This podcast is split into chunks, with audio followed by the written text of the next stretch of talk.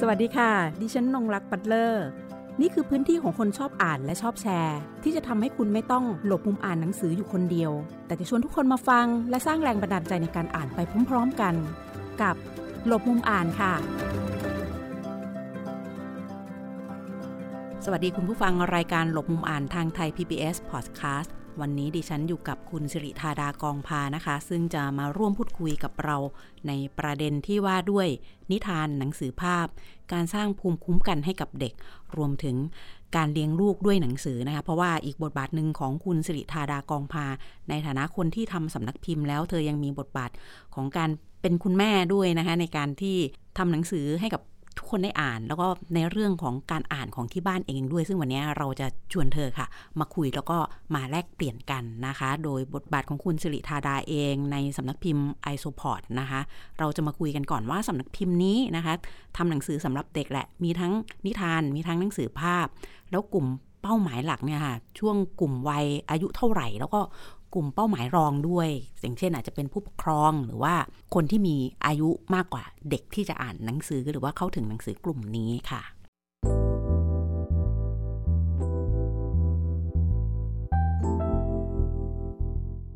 สำหรับนักสำนักพิมพ์ไอโซพอร์ตนะคะ ก็ผลิตหนังสือเด็กค่ะ เป็นหนังสือสำหรับเด็กเป็นประเภท children book อะค่ะ เป็นหนังสือภาพเลย แล้วก็จริง ๆ กลุ่มเป้าหมายหลักก็จะเป็นเด็กที่อายุประมาณ 3 ขวบขึ้นไปอะค่ะ ถึงประมาณ 10 ขวบ ก็คือจริง ๆ 3 ขวบเนี่ยบางบ้านก็เด็ก ๆ สามารถอ่านหนังสือบ้างได้แล้ว แต่ว่าเราก็จะเน้นให้ให้คุณพ่อคุณแม่รู้ว่า เอ๊ะถ้าเด็กยังอ่านไม่ได้ก็ไม่เป็นไรคุณพ่อคุณแม่สามารถพาน้องๆอะค่ะ อ่านไปด้วยกันได้อะไรเงี้ยค่ะ แล้วก็ ส่วนเป้าหมายเราก็จะเป็นแบบคุณครู คุณครูก็คุณพ่อคุณพ่อคุณแม่นี่แหละค่ะ เพราะว่าจริงๆแล้วคนที่เลือกหนังสือให้เด็กอะในวัยสามสี่ขวบเนี่ยสมมติจะเป็นผู้ใหญ่อยู่แล้วเป้าหมายรองของเราก็จะเป็นคุณครูและคุณพ่อคุณแม่ที่ต้องใช้หนังสือเป็นคู่มือการสอนลูกๆอะค่ะ ดังนั้นในการที่จะเลือกหนังสือเนี่ยพ่อแม่เนี่ยถือว่าเป็นบุคคลที่สำคัญนะเพราะว่าจะต้องเลือกให้ลูกแล้วก็ชวนลูกอ่านนะหรือว่าอ่านให้ลูกฟังด้วย ในการที่จะทำทำทำความเข้าใจร่วมกัน ทั้งกับหนังสือนิทานแล้วก็หนังสือภาพ ในการทำหนังสือเด็กเนี่ยทางรายการเนี่ยอยากจะทราบเหมือนกันว่า อย่างเช่นในการที่คุณจะต้องหาต้นฉบับ หรือว่าการคัดเลือกหนังสือมาเพื่อจัดพิมพ์นะคะ โดยของต่างประเทศหรือว่าของไทยด้วยก็แล้วแต่เนี่ยมีการทำงานอย่างไร การคัดเลือกอมันอาจจะต้องคัดทั้งตัวเรื่องแล้วก็ภาพเพื่อให้สอดคล้องกัน เพราะว่ามันมันจะต้องมีสองระบบคู่กันไปอย่างเงี้ยค่ะทางสำนักพิมพ์เนี่ยมี กระบวนการอย่างไรบ้างคะเออจริง ๆ การคัดเลือกต้นฉบับจะมีหลายแนวทางมากค่ะ อย่างอย่างก่อนที่จะมาเริ่มทำสำหรับไอสปอร์ตอะคะก่อนหน้านี้นกเคยทำกับสำนักพิมพ์ไต้หวันที่หนึ่งซึ่งสำนักพิมพ์ไต้หวันเนี่ยเขาก็จะแบบว่ามีต้นฉบับที่สำหรับพิมพ์เขาเลือกมาเป็นเหมือนบริษัทแม่ค่ะ ก็จะมีการเลือกเป็น base มาอยู่แล้ว ดังนั้นอะคือนอกจากหนังสือที่เราจะแบบว่าเลือกหนังสือต่างประเทศมามาพิมพ์อย่างหนังสือภาษาอังกฤษอะไรเงี้ยค่ะเราก็จะมีหนังสือภาษาจีนด้วย ที่เคยมาพิมพ์ก่อนหน้านี้ค่ะ ดังนั้นวิธีการคัดต้นฉบับ ไม่ว่าจะตอนที่ทำกับสำนักพิมพ์ต่างชาติ หรือว่าทำเองมันก็จะคล้ายกัน คือก็จะแบบเราจะดูคอนเทนต์ก่อนว่าคอนเทนต์ที่เราสนใจเป็นเป็นเนื้อหาประมาณไหนค่ะ แล้วก็จากนั้นก็จะไปดูตามแบบว่าตามรีวิวหรืออาจจะมีแบบว่าสำนักพิมพ์ต่างชาติที่เราสนใจแล้วแล้วก็เข้าไปแบบว่าเช็คต้นฉบับของเขาว่ามีเล่มไหนที่มันเข้ากับทางสำนักพิมพ์เราแล้วก็เขียนอีเมลไปขอต้นฉบับอะค่ะ หรือว่าบางทีอาจจะเป็นการซื้อไฟล์อีบุ๊กมาอ่านก่อน เพื่อที่จะดูว่าเล่มนี้เราอ่านแล้วแบบมันรู้สึกว่าเออมันเข้าปากเราไหมเวลาเราเราเล่าเรื่องให้เด็ก ๆ ฟังต่ออะไรเงี้ยค่ะ ก็จะเป็นวิธีการคัดประมาณนี้ถ้าเป็นหนังสือต่างประเทศนะคะ แล้วก็บางอย่างก็จะเป็นการดูรีวิวค่ะ อย่างในอเมซอนน้องมันก็จะมีการจัดแรงหนังสือที่น่าสนใจอะไรเงี้ยค่ะแล้วก็จะเข้าไปดูตรงนั้น หรือว่าบางทีอาจจะเป็นของสำนักพิมพ์ฝั่งยุโรปอะค่ะเราอาจจะแบบมีการไปตาม IG ของนักวาดนะคะ ซึ่งบางทีนักวาดคนนี้ก็จะทำงานกับนักเขียนเออหลากหลายคน เราก็จะแบบว่าเออไปไปสเกลหนังสือที่เขาบอกว่าทำงานร่วมกับใครบ้างค่ะแล้วก็ลองเอามาดูเอาเนื้อหามาดูค่ะ จริง ๆ แล้วการคัดต้นฉบับอะค่ะมันก็ มันก็จะมีความจะบอกว่ายุ่งยากก็ก็ไม่เชิงอะค่ะ แต่มันจะเป็นการแบบว่าต้องลองพยายามสรรหามาเยอะๆ เพื่อจะมาเป็นตัวเลือกให้เราอะค่ะสมมติว่ารู้สึกว่าเราจะพูดถึงประเด็น LGBTQ+ มันมีหนังสือเล่มไหนบ้างที่พูดถึงประเด็นนี้ จะต้องไปคว้านมาก่อนค่ะว่าอะโอเคมี 5 เล่ม แล้วก็คัดไปทีละเล่มแล้วก็จนเหลือเล่มสุดท้ายที่เราสึกว่าโอเค เริ่มจากเล่มนี้ก่อนละกันนะคะประมาณนี้ ซึ่งตอนนี้ของ i s o p o d เนี่ยเราเราเพิ่งเริ่มทำหนังสือที่เป็นภาษาต่างประเทศก่อนนะคะส่วนภาษาไทยเนี่ยกำลังคุยคุยกับทางนักจิตวิทยา แล้วก็นักเขียนและนักวาดอยู่ค่ะอาจจะเริ่มเป็นโปรเจกต์ของปีนี้ค่ะจากประสบการณ์ของคุณนกนะคะในการที่จะคัดเลือกเรื่องแล้วก็กระบวนการต่างๆ เราอยากจะทราบนิดหนึ่งอย่าง การที่เราจะดูว่านักวาดแล้วก็นักเขียนเขามีเคมีที่ตรงกันเนี่ย เราจะสังเกตยังไง ให้เรารู้สึกว่า เอ้ยเล่มนี้เราอ่านแล้วเรารู้สึกว่ามันคลิกอย่างที่คุณนกบอกว่าเฮ้ยพอเรามาอ่านแล้วเรารู้สึกว่ามันเข้าปากเนี่ยมันต้องอารมณ์ประมาณไหนถ้าเป็นหนังสือเด็ก จริงๆหนังสือเด็กอะ่ะมันเหมือนกับว่า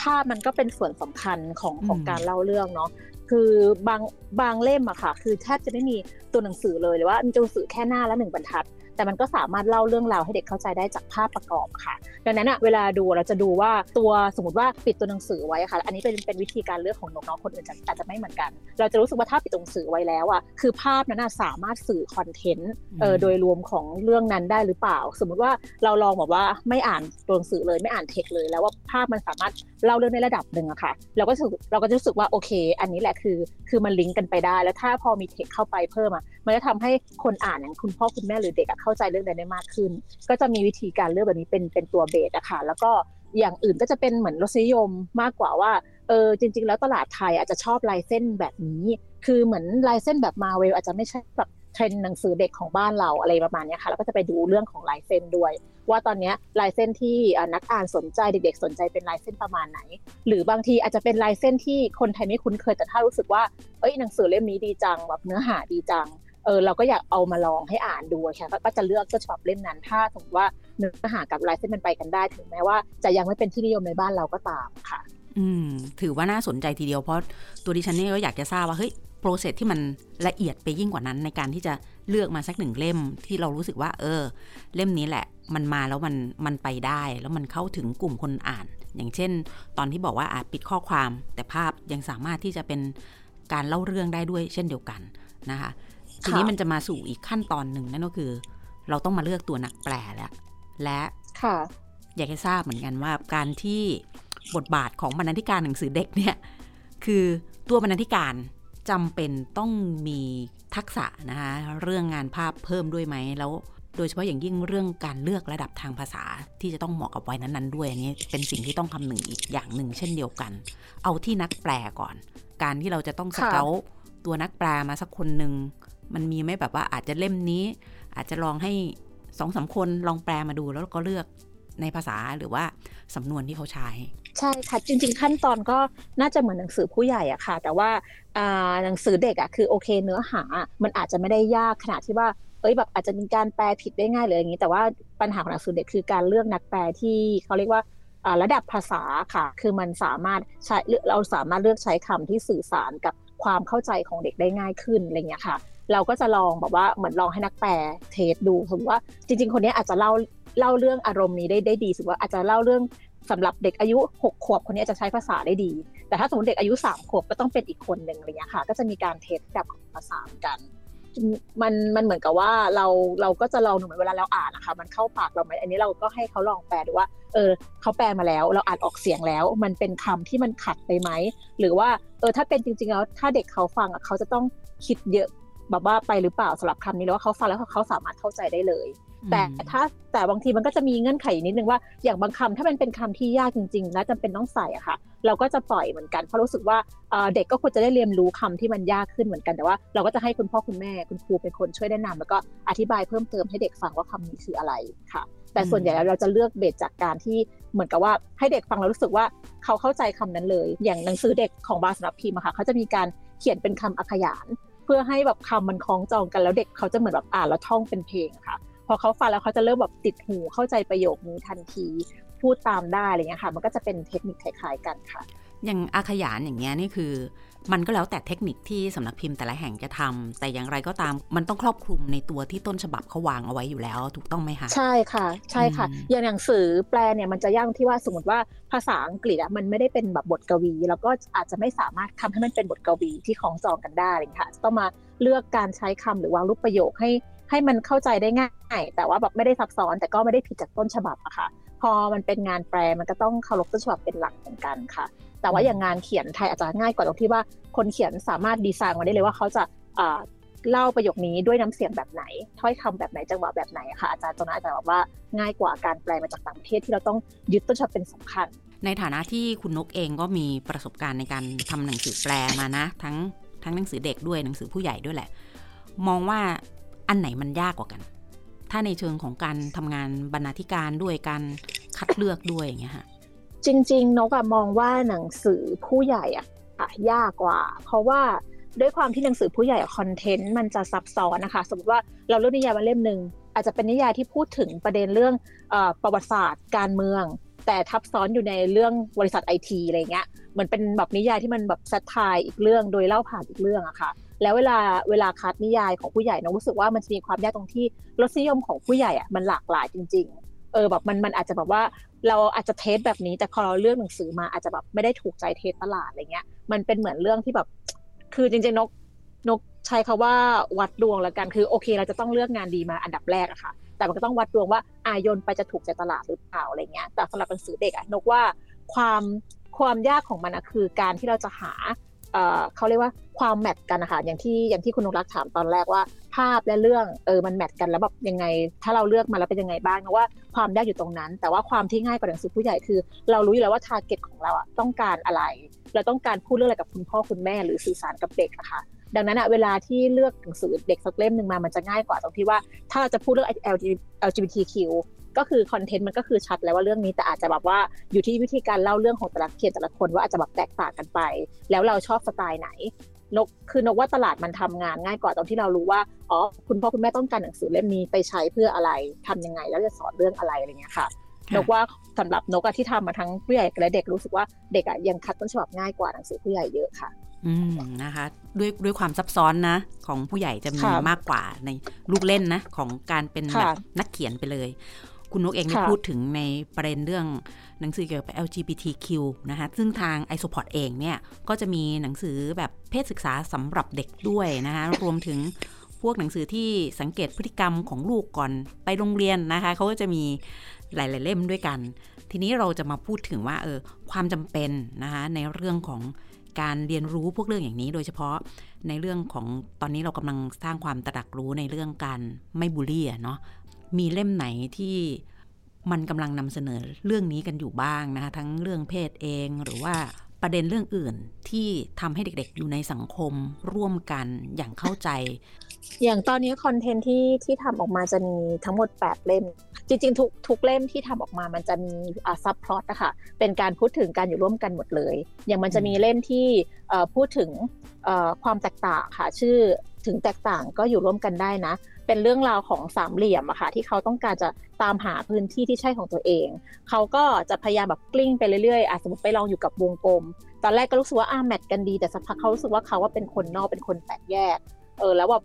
วงกลมอะก็คือเขาเล่นกันแต่สามเหลี่ยมก็ไม่มีพื้นที่ให้เข้าไปเลยอะไรเงี้ยค่ะเขาก็อ่ากลิ้งต่อไปไปเจอแบบ สี่เหลี่ยมอะก็ลองไปอยู่ก็ไม่ใช่ตัวเอง ไปเจอดาว รูปดาวก็ไม่ใช่ตัวเอง ก็จนปิ้งมาเจอสามเหลี่ยมด้วยกันนะคะแล้วก็กลายว่าเขาก็แมทกับสามเหลี่ยมด้วยกัน แต่ปัญหาคือพอสักพักหนึ่งเขาก็รู้สึกว่าการอยู่กับสามเหลี่ยมด้วยกันอะมันทำให้ประสบการณ์ที่เขาได้รับอะมันก็คือแบบจำเจไม่ได้แปลกใหม่เลย เขาไม่ได้เรียนรู้อะไรนอกจากสิ่งที่แบบสามเหลี่ยมด้วยกันแบบว่าพาเล่นหรือบอกเล่าอะไรเงี้ยค่ะเขาก็เลยแบบว่าทดลองแบบออกเดินทางอีกครั้ง เพื่อจะไปลองใช้ชีวิตอยู่กับ เออจะดาวอยู่กับสี่เหลี่ยมอยู่กับวงกลมอะไรเงี้ยแล้วปรากฏว่าพอการเดินทางอีกรอบหนึ่งของเขาอะทำให้เขาเข้าใจว่าเออจริง ๆ คนเราอะถึงจะรูปทรงของเขาเขาเป็นเลขาคณิตเนาะถึงจะรูปทรงแตกต่างกันอะแต่ว่าเขาก็สามารถจะอยู่ร่วมกับคนอื่นได้โดยที่มันจะมีวิธีคิดเล่นมุมมองที่แตกต่างอย่างในเล่มอะจะเป็นการสอนเด็กเรื่องเลขาคณิตด้วยค่ะ ก็คือจะให้ลองว่าเอ้ยสามเหลี่ยมประกอบกับวงกลม มันก็มีวิธีเล่นหลากหลายนะสามเหลี่ยมไปอยู่กับสี่เหลี่ยมก็มีวิธีเล่นที่หลากหลายอะไรเงี้ยค่ะซึ่งในที่สุดเจ้าน้องสามเหลี่ยมเนี่ยก็ก็เข้าใจว่า เออโอเค คนเราถึงแตกต่างมันก็อยู่ร่วมกันได้อยู่ที่ว่าเราจะยอมรับและเปิดพิมพ์พื้นที่ให้กันและกันยังไงประมาณนี้ค่ะ ก็จะมีเล่มนี้เล่มหนึ่งแล้วก็อย่างอีกเล่มที่พูดถึงความแตกต่างก็จะเป็นเรื่องอ่าโฮเวิร์ดเจ้าตุ๊กแกธรรมดาที่แสนพิเศษนะคะอันนี้จะเป็นเรื่องของตุ๊กแกที่เขาเปลี่ยนสีได้แล้วเขาก็คิดว่าเอ้ยเขาเป็นแบบสัตว์ที่เจ๋งที่สุดในป่าแล้วเออมั่นใจในตัวเองมากแต่พอวันนึงเขาก็มารู้ว่าเฮ้ยกลายว่าสัตว์ทุกตัวในป่าสามารถแบบ แปลงร่างได้หมดเลย แต่ว่าทุกคนก็แบบไม่เคยมาหักหน้าเจ้าโฮวดเลยว่าแบบเออเธอแบบว่าหลงตัวเองอะไรเงี้ยค่ะ แล้วโฮวดก็เลยได้เรียนรู้ว่าเออจริง ๆ แบบว่าเหมือนคนเราอะคือมันมันมันมีความแตกต่างกันแหละ เราอะแค่ยอมรับความแตกต่างตัวเอง และเราไม่ต้องไปคิดว่าเราพิเศษกับคนอื่นจริง support นี่ลึกซึ้งมากเลยนะ ในแต่ละเล่มที่เล่ามา คือถ้าเราอ่านทั่วไปเรายังยังไม่ได้นึกถึงตรงนั้นนะ เออว่ามัน มันมีตัว support ที่มันน่าสนใจมาก ๆ แล้วมันมีความลึกซึ้ง หรือแม้แต่เล่มอย่างไอ้เจ้านกประหลาดบนไหล่ของฉันอย่างเงี้ยมันก็จะเป็นเป็นเรื่องของเด็กหญิงตัวน้อยที่ผจญภัยในวันแรกของการเปิดเทอมใช่ไหมคะแล้วก็มีนกเนี่ยมาเกาะบนไหล่ของเธอนะคะอันนี้ก็เป็นเป็นอีกเล่มหนึ่งนะคะของนักเขียนแล้วก็นักวาดภาพ ประกอบชาวฝรั่งเศสนะคะก็จะมีใช่ค่ะประเด็นในเรื่องของความกลัวแล้วก็ความกังวลในการเข้าไปอยู่ในสังคมใหม่ ๆ ซึ่งมองอีกมุมหนึ่งแล้วก็คือเป็นเรื่องของการปรับตัวของเด็กด้วยในสังคมที่เขาจะต้องเข้าไปอยู่นะคะ หรือแม้แต่การการปิดเทอมนานๆเนี่ยเปิดเทอมไปอีกทีก็อาจจะต้องเริ่มต้นนะ ในการที่จะต้องกลับไปตั้งต้นใหม่ในการทำความคุ้นเคยกับเพื่อนๆ เพราะว่าไม่ได้เจอกันนานแต่เด็กสมัยนี้ก็อาจจะมีโซเชียลมีเดียซึ่งทำให้เขาสามารถที่จะconnect หรือว่าเชื่อมถึงกันคุยกันได้อยู่ นะคะหรือว่าอย่างเล่มที่เราเลือกไม่ได้หรอกนะว่าจะตกหลุมรักใครนี่ก็เป็นการพูดถึงการเคารพความหลากหลาย ทั้งเคารพตัวเองแล้วก็เคารพผู้อื่นด้วยนะคะ จริงจริงเล่มเราเลือกไม่ได้หรอกนะว่าจะตกหลุมรักใครค่ะเป็นเป็นงานของนักเขียนชาวเนเธอร์แลนด์นะคะคือคือเขาชื่อคุณคุณปิมเนาะ สำนักพิมพ์ไทยอะเคยพิมพ์หนังสือสองเล่มของของคุณปิมซึ่งมันจะเป็น content เกี่ยวกับ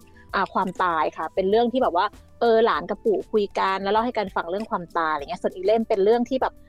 เด็กเด็กอะค่ะเด็กคนหนึ่งที่ทำผิดแล้วไม่กล้าบอกพ่อกับแม่ว่าทำความผิด ก็เลยเหมือนกับว่ามีก้อนกลมๆแบบหนักๆอยู่ในท้องค่ะเขาเขาเปรียบเทียบว่าเหมือนเด็กอะมีความลับ แล้วความลับพอมันเยอะขึ้นมันทำให้รู้สึกท้องอืดแล้วก็จะรู้สึกแบบมวนท้องไม่กล้าไปคุยกับพ่อกับแม่อะไรเงี้ยค่ะ คือคอนเทนต์ของนักเขียนคนนี้ค่ะคือคุณปิมเนี่ยเขาจะแบบค่อนข้างจะลึกซึ้งและตัว story ของเขาอะเขาเขาเป็น LGBTQ ค่ะ คือเขาอะแล้วก็เขากับแฟนของเขาที่เป็นผู้ชายก็คือรับเด็กมาอุปการะคนหนึ่งชื่อน้องไมล่าแล้วก็ไมล่าเนี่ยเป็นเด็กที่ที่เหมือนกับ มีคุณพ่อสองคน ซึ่งแม้ว่าสังคมในเนเธอร์แลนด์เขาจะเปิดเรื่องการสมรสเท่าเทียมเนาะแต่การที่เด็กมีพ่อสองคนแล้วไปโรงเรียนอะเขาก็จะแบบมีความรู้สึกว่าเอ๊ะแบบเขาจะแบบต้องวางตัวยังไงอะไรเงี้ยแล้วทางคุณปิมเขาก็พยายามเขียนหนังสือเด็กออกมาเพราะเขาเป็นนักจิตวิทยาด้วยค่ะเขาจะเขียนออกมาเพื่อจะสอนลูกเขาเองอะค่ะคือเริ่มต้นหนังสือเขาเนี่ยคือเพื่อการสอนลูกของเขาให้เข้าใจว่า เอ้ย เราเป็นเด็กธรรมดาเหมือนคนอื่นนั่นแหละเออความพิเศษของเราก็คือความพิเศษที่แบบทุกคนมีความพิเศษเหมือนกันอยู่ที่ว่ามันจะแบบว่า ตกต่างกันแค่แบบว่ารูปแบบอะไรเงี้ยเขาก็จะเขียนหนังสือออกมาสอนลูกค่ะ แล้วก็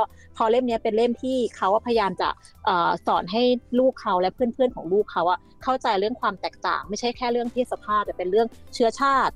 แล้วเขาก็เลยเขียนเล่มนี้ออกมาแล้วทีนี้คอนเทนต์ในเล่มมันจะมันก็มีความเขาเรียกนะ มันมีความน่าสนใจตรงที่ว่าเขาไม่ได้เล่าแค่ว่า ในห้องเรียนห้องเรียนหนึ่งที่มีคุณครูคนหนึ่งแล้วพูดถึงเรื่องอาโตขึ้นจะเป็นอะไร แล้วแบบเด็กคนหนึ่งบอกว่าเป็นเกย์แล้วก็ทุกคนก็มาดีเบตกันว่าเอ๊ะเกย์คืออะไรอย่างนี้ แต่มันมันก็มีความแบบว่าซ้อนทับลงอีกว่าเด็กทุกคนในห้องก็เป็นเด็กที่สีผิวไม่เหมือนกันอ่าแบบทรงผมไม่เหมือนกันทุกอย่างไม่เหมือนกันกลายว่าทุกคนในห้องในการต่างก็มีความแตกต่างทั้งนั้น ไม่ว่าจะเป็นแตกต่างเรื่องเพศสภาพ หรือแตกต่างเรื่องสีผิวหรือเชื้อชาติเผ่าพันธุ์อะไรเงี้ยค่ะ เขาจะบอกว่าซับพอตรงนี้เข้ามาอีกซึ่ง ซึ่งนกรู้สึกว่าเออหนังสือเล่มนี้แบบ มันมันน่าน่าสนใจตรงที่ว่ามันเป็นการแบบเล่าเรื่องโดยที่ไม่ได้ยัดเยียด ที่จะมาบอกว่า เอ้ยเธอ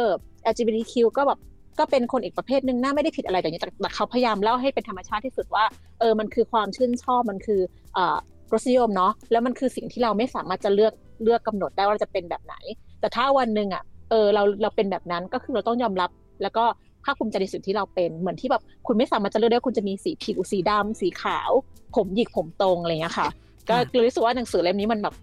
มันคอนเทนต์มันมันดีมากแล้วมันทัชชิ่งมากค่ะ แล้วมันก็มันไม่ใช่ว่าแค่แบบคุณพ่อคุณแม่ หรือว่าลูกที่แบบเป็น LGBTQ เท่านั้นที่สามารถอ่านได้แต่ว่าทุกคนน่ะที่แบบอยากให้ลูกเราเข้าใจเออแบบคนรอบข้างหรืออยากให้เข้าใจสังคมอะเราก็สามารถแบบว่าให้ลูกอ่านเล่มนี้ได้เหมือนกันค่ะ ตอนที่คุณนกอธิบายถึงเล่มนี้นะ ก็รู้สึกอื่นๆเหมือนกันนะพอบอกว่าเด็กกลัวที่จะพูดความจริงอะ เด็กๆที่บ้านก็จะเป็นอย่างนี้เหมือนกัน คือด้วยความแบบอยู่กับผู้ใหญ่นะบางทีเขาก็อาจจะโดนดุโดนอะไรแล้วเขาก็จะรู้สึกว่า เอ้ยไอสิ่งที่เขาทำไม่ถูกอย่างเงี้ยมันมันถูกตัดสินมาแล้วอะ่ะ เขาก็จะไม่กล้าพูดความจริงของเขา ว่ามันเกิดอะไรขึ้นนะแล้วมันก็จะมีอย่างนี้แหละหน่วงๆอยู่ในท้องก็ใครถ้าถ้าอยากให้ลูกเลิกท้องอืดนะคะหรือว่าตัวเราเองเนี่ยเราเป็นผู้ใหญ่เราก็มีภาวะนั้นเช่นเดียวกันนั่นแหละนะคะเราอาจจะท้องอืดกับสิ่งที่ลูกทำให้เรารู้สึกแบบไม่พอใจหรือว่าทำให้เราโกรธนะคะก็ลองเลือกเล่มนี้ไปอ่านดูนะคะ เราเลือกไม่ได้หรอกนะว่าจะตกหลุมรักใคร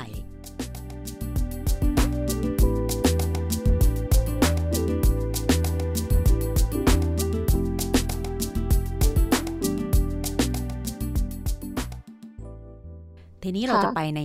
ประเด็นที่ว่าด้วยเทศกาลหนังสือสำหรับเด็ก คือในบ้านเราเนี่ยก็อย่างปีที่แล้วมีการจัดนะ แยกโดดๆออกมามีมีงานสองงานที่พี่เห็นแล้วก็พี่ได้ติดตามไปนะคะ แต่ทีนี้จะถามว่ามันมันจะแยกโดดๆแล้วมีความถี่ในการจัดเพิ่มมากขึ้นไหมทั้งในส่วนกลาง แล้วก็ในส่วนภูมิภาคโดยที่มันอาจจะไม่ต้องไปแปะอยู่ในส่วนของ งานหนังสือที่เป็นหนังสือใหญ่ ๆ ที่มีผู้ใหญ่หรือว่าสร้างเป็นมุม corner นึงขึ้นมา ให้กับเด็กหรือว่ากลุ่มหนังสือสำหรับเด็กภายในงานหนังสือที่ส่วนใหญ่เป็นหนังสือของผู้ใหญ่อย่างเงี้ยค่ะ นกยังคิดว่ายังยังมองเป็นเทศกาลแบบที่งานหนังสือระดับชาติที่แบบจัด 5 วัน 10 วัน อาจจะยังไม่ได้ถึงสเกลนั้นนะคะแต่นกคิดว่าถ้าสมมติเป็นสเกลแบบอาสามวัน 4 วัน แล้วเป็นงานที่เราเน้นเรื่องกิจกรรมค่ะ เน้นการเวิร์กช็อปเน้นการชวนพ่อแม่มาคุย แล้วก็แลกเปลี่ยนกัน แล้วก็เป็นกิจกรรมให้เด็กอะเขาได้แบบปลดปล่อยพลังอะนกก็ยังทำได้ค่ะอย่างอย่างของทีมทีมที่นก ทำหนังสืองานหนังสืออยู่กับเขาอะค่ะคือทีม Book Fest เนี่ยเราก็เคยไปจัดงานหนังสือเด็กเลยก็ด้วยร่วมมือกับสำนักพิมพ์อื่นๆ ในบ้านเราค่ะ อย่าง Plan for Kids อย่างพาสอะค่ะปีที่แล้ว ก็มีจัดเทศกาลหนังสือเด็กเป็น Mini Children Book Fair จัดที่ขอนแก่นไป ซึ่งงานนี้เป็นงานหนังสือเด็ก pure ๆเลยค่ะ ก็คือจัด 2 วันเสาร์อาทิตย์ แล้วก็ในงานก็จะมีแบบว่ามีเสวนาประเด็นเกี่ยวกับการแบบการเลี้ยงลูกค่ะ แล้วก็ประเด็นเกี่ยวกับการต่อต้านการบูลลี่อะไรประมาณนี้ค่ะ แล้วก็เราก็จะมีการเชิญอาจารย์ มาให้ความรู้มาทำ training ให้กับคุณครู แล้วก็มีกิจกรรมให้เด็กทำทั้งวันค่ะ มีดนตรี มีแบบว่า showcase ของเด็กมีกิจกรรมเวิร์กช็อปต่าง ๆ ค่ะ ซึ่งนกมองว่าถ้าถ้าโมเดลเนี้ยค่ะ ยังเป็นงานที่เราสามารถจัดได้และสามารถจัดได้บ่อยด้วยซ้ำโดยที่แบบอาจจะต้องแบบขอความร่วมมือกับภาคภาคองค์กรต่างๆ อย่างภาคเอกชนก็คือเป็นสำนักพิมพ์มาร่วมมือกันจับมือกันนะคะนกมองว่าจะจัดได้ง่ายขึ้นก็ต่อเมื่อทุกคนลงมา เล่นด้วยกันสำนักพิมพ์เด็กมาจับมือกันและร่วมกันจัดนะคะแต่ว่าถ้าสมมติเป็นเจ้าใดเจ้าหนึ่งโดดๆแล้วแบบจัดเจ้าเดียวอะค่ะอาจจะแบบอาจจะยากหน่อยเพราะนว่ามันคือมันต้องใช้งบประมาณในการงานเนาะต้องมีบัตเจ็ตอะไรอย่างเงี้ยค่ะ นอกจากภาครัฐจะอะแบบสเปนงบประมาณตรงนี้มาแล้วแบบมาช่วยให้วงการหนังสือเด็กมันคึกคักมันเติบโตและจัดกิจกรรมต่อไปได้ ตอนนี้ที่ทำกันอยู่ก็คือจะเป็นเอกชนทำกันเอง หน่วยงานเล็ก ๆ ที่เป็นองค์กรไม่แสดงผลกำไรทำกันเองอะไรเงี้ยค่ะ หรือว่า ก็เคยเห็นมีงานของท TPS ที่เขาจัดอะไรเงี้ยค่ะ นกว่ามันมันก็ยังไปต่อได้ค่ะ แต่ว่าอาจจะต้องมีการจับมือกันจากหลาย ๆ ภาคส่วนหลาย ๆ กลุ่มกิจกรรมหลาย ๆ พันธมิตรนะคะแล้วก็ตัวสำนักพิมพ์เด็กอะก็มีส่วนสำคัญที่ควรจะลงไปแบบว่าช่วย run กิจกรรมนี้ด้วยเพราะว่าถ้า community มันโตขึ้น มันก็ return กลับมาที่ตัวสำนักพิมพ์เองที่เราสามารถผลิตหนังสือเด็กต่อไปให้ตลาดมันโตได้ค่ะจากประสบการณ์ที่ไปจัดมานะ คือสิ่งหนึ่งเนี่ยมันคงปฏิเสธไม่ได้ว่าเออในในกลุ่มบางครอบครัวเขาก็อาจจะเข้าไม่ถึงตัวหนังสือเด็กอย่างเงี้ยห้องสมุดโรงเรียนหรือว่าครูเองเนี่ยมีส่วนที่จะเป็นทางเลือกหนึ่งไหมที่ทำให้เขาได้ได้เข้าถึงหนังสือ หรือว่าทางไอโซพอดเองมีเเขาเรียกว่ากิจกรรมคืนสู่สังคมอะไรหรือเปล่า แต่แต่จริง ๆ เนี่ย แนะนำว่าไปไปดูที่เพจของ i s o p o r t เองก็ได้นะคะ ก็จะมีคลิปมีอะไรให้ชม ซึ่งเป็นการให้ความรู้ด้วยแล้วก็แนะนำหนังสือด้วยเช่นเดียวกันเนี่ยค่ะปัญหาของการเข้าไม่ถึงค่ะมีมีอยู่เยอะเลยค่ะ เพราะว่าพ่อแม่แต่ละบ้านก็จะไม่เหมือนกันใช่ไหมคะอย่างบางบ้านที่แบบโอเค แบบมีรายได้หน่อยที่พอจะจัดการจัดสรรมาตรงนี้ได้เขาก็แบบจะมีงบประมาณในการซื้อหนังสือเข้าบ้านแต่สมมติว่าบางบ้านอาจจะรายได้ไม่เยอะค่ะนกว่าโรงเรียนแล้วก็ห้องสมุดโรงเรียนมีส่วนสำคัญ ในการช่วยผลักดันตรงนี้เลย ซึ่งอย่างของ i s o p o r t นะคะเวลาเราจัดแบบเออมีหนังสือออกใหม่อย่างเงี้ยเราก็จะมีการ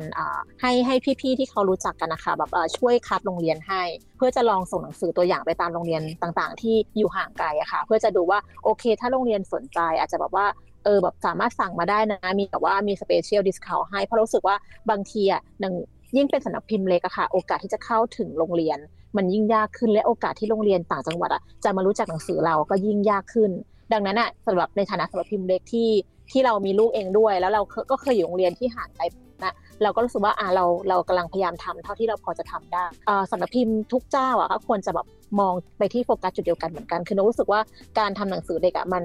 มันคือการเผยแพร่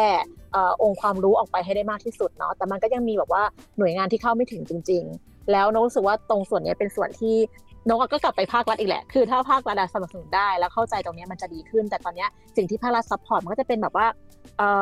หนังสือที่มันเป็นหนังสือ mass อะค่ะ อย่างหนังสือของสำนักพิมพ์เล็ก ๆ ที่ออกมาใหม่ๆอาจจะยังเข้าไม่ถึง แล้วก็เลยต้องแบบพยายามแบบหาช่องทางสื่อสารกันเอง หรือว่าอย่างงานหนังสือที่จัดกันนะคะ ก็จะเป็นการจัด training โดยเชิญคุณครูมาร่วมแล้วเพื่อจะให้คุณครูแบบว่ารู้ว่าหนังสือที่ออกมาอย่างเหล่านี้จะไปแบบว่าไปแนะนำให้เด็กแบบ เออเด็กเข้าใจและเรียนรู้ต้องทํำยังไงบ้างค่ะ ซึ่งอย่างที่จัดก็จะมีสำหรับพิมพ์เล็ก ๆ มารวมกัน4ี่ห้าเจ้าอะไรเงี้ยค่ะนกก็ยังมองว่าการที่จะให้ทุกโรงเรียนเข้าถึงอะคือกำลังเฉพาะคนเล็กๆอะมันก็ยังยากอยู่ค่ะ แต่ว่าถ้าถ้าสมมติแบบเออหน่วยงานรัฐเห็นและเข้าใจตรงเนี้ยว่าเออการทำหนังสือเด็กมันไม่ใช่แบบอะส่งรายชื่อไปเออเลือกมาแล้วจบอย่างเงี้ยแต่เป็นการเข้าไปแบบว่าทำเขาเรียกนะเอ่อ ต่อยอดนะคะให้เขาเข้าใจเรื่องวิธีการใช้งาน หรือรู้ว่าจะเอาหนังสือไปต่อยอดแบบไหนอะค่ะนกว่าอันนี้มันจะเป็นประโยชน์ระยะยาวมากกว่าค่ะค่ะ และอีกสิ่งหนึ่งในการต่อยอดของคุณนกอะนะคะเนื่องจากว่าก็เป็นคุณแม่ด้วย ดังนั้นกลับมาที่ครอบครัวเราแล้ว ในการต่อยอดเพื่อที่จะเลี้ยงลูกด้วยหนังสือของตัวเองเนี่ยมีวิธีการบ่มเพาะกันอย่างไรบ้างคะที่บ้านในฐานะที่เราก็ดูแลทั้งหนังสือทั้งแบบผู้ใหญ่อ่านด้วย แบบเด็กอ่านได้ด้วยอย่างเงี้ยค่ะ ค่ะ จริงจริงที่บ้านนะคะคือจะเริ่มแบบเหมือนกับว่าทำซุ้มหนังสือโซนหนังสือให้เด็กอะค่ะ ตั้งแต่เขาเริ่มคลานได้เลยค่ะพี่ คือเหมือนกับว่าอยากให้อยากให้เขารู้สึกว่าอ่าพอรู้เรื่องเริ่มจำความได้ แล้วก็เห็นรายรอบด้วยหนังสืออะไรเงี้ย แล้วเขาจะเริ่มรู้สึกว่าเอาอยากรู้อยากเห็นเองค่ะ อย่างสมมติตอนที่แบบเด็กๆสัก 9 เดือน 10 เดือนอะไรเงี้ยเขาก็จะแบบเริ่มเอาแอจากหนังสือผ้าเนาะ พอสักขวบกว่าๆเราก็จะเริ่มมานั่งเปิดหนังสือด้วยกันให้ให้เขาดูภาพอะค่ะ แล้วเราก็จะแบบเล่าเรื่องไปเรื่อยๆ ให้เขาฟังก็คืออารมณ์เหมือนนิทานก่อนนอนนะคะ ซึ่งเขาจะจำได้บ้างไม่จำไม่ได้บ้างแบบว่าเข้าใจบ้างไม่เข้าใจบ้างแต่เรารู้สึกว่า อันนี้มันเป็นการแบบว่าสปาร์กไอจุดชนวนให้เขา ให้เขารู้สึกว่าอะโอเคนี่นี่คือนี่คือกิจกรรมที่เราต้องทำด้วยกันทุกวันให้เขาแบบคุ้นชินนะคะ แล้วมันก็เห็นผลชัดเลยพี่ว่าสักประมาณเริ่มที่เขาเริ่มจะสนใจสิ่งรอบด้านแล้วเขาจะแบบเดินไปหยิบหนังสือมาเอง แล้วก็จะมาถามแล้วว่า อันนี้คืออะไรอ่านให้ฟังหน่อย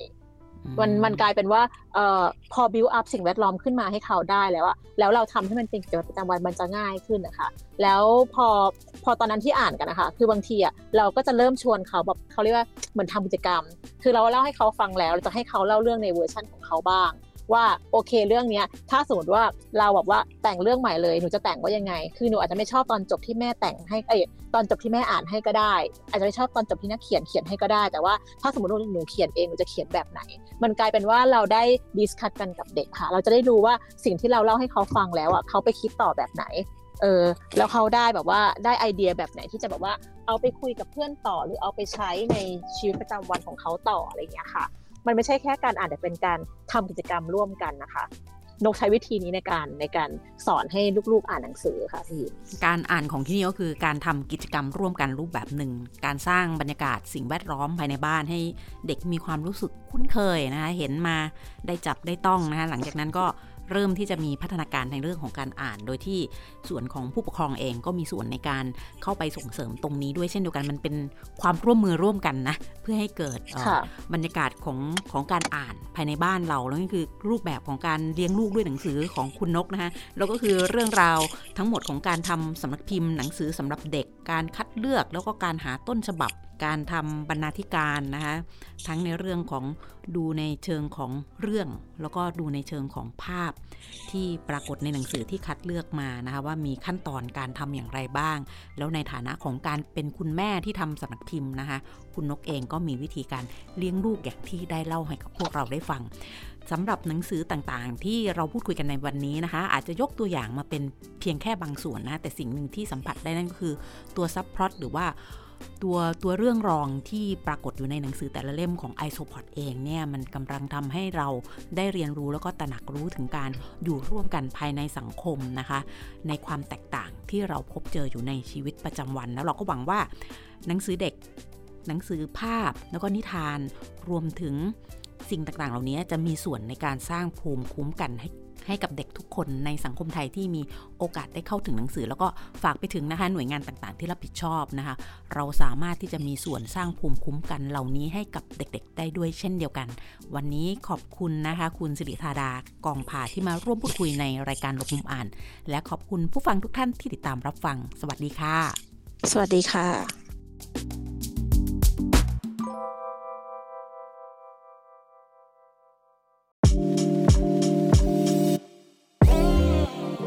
ข่าวสารและความเคลื่อนไหว